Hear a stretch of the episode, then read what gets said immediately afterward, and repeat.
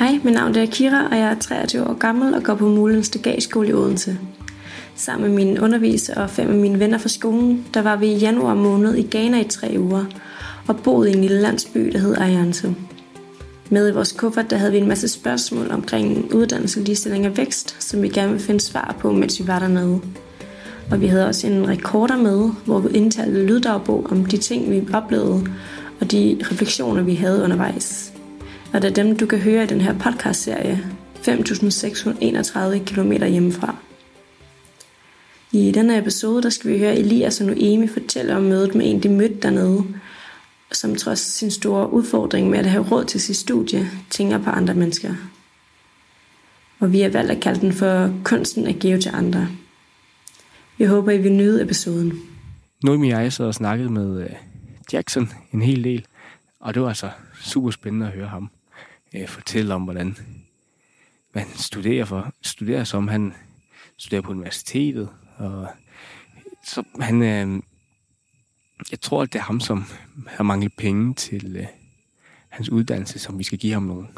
Øh, og så øh, fortalte han, hvad han studerede jo meget biologi, og han var meget fascineret af hele den her medicinverden. Han fortalte om, om, at han boede alene der i Accra i sin lejlighed, og han, var, han er ikke så tit herhjemme på besøg her i landsbyen, men øh, det var første gang i lang tid. Og han fortalte en masse øh, omkring at give, at det gik han meget op i. At han synes det var sindssygt vigtigt for at, øh, at have et godt liv, at man huskede at give til andre folk. Han kom også med et rigtig fint eksempel, hvor han øh, fortalte, at en af hans veninder, hun havde spurgt, om hun måtte låne hans computer. Han har en laptop, som han bruger til at studere. Han studerer mange timer om dagen.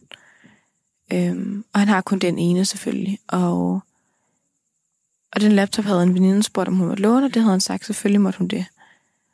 Og da hun kommer tilbage med den nogle timer efter, så er den gået i stykker.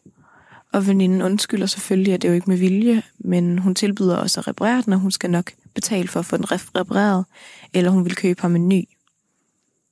Og der sagde han, at det havde han sagt, at det skulle hun selvfølgelig ikke, for det var ikke med vilje, og at øh, det er, hvad der sker, når man låner ting ud og sådan noget.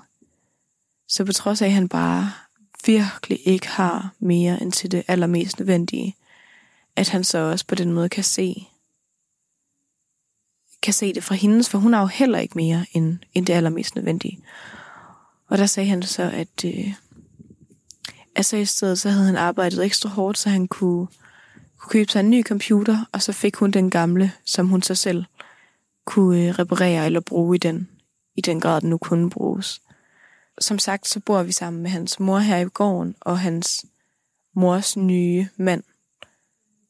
Og øh, han hedder Mr. John, og Mr. John, han har nægtet at betale, fordi det ikke er hans eget barn, vil han ikke betale for sønnens skole, øh, og for at han får en uddannelse. Det koster 1500 CD om året, så for et helt års skole koster det 1500 CD.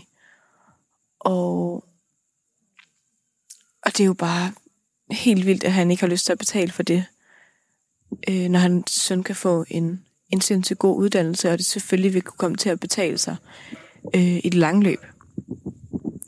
Men derfor så er det også endnu mere vildt det der med, at, at det har han ingen gang råd til. Han går her og, og arbejder en hel masse, mens han kan, for at spare op til det, og kunne, kunne gå i skole og få sig den uddannelse.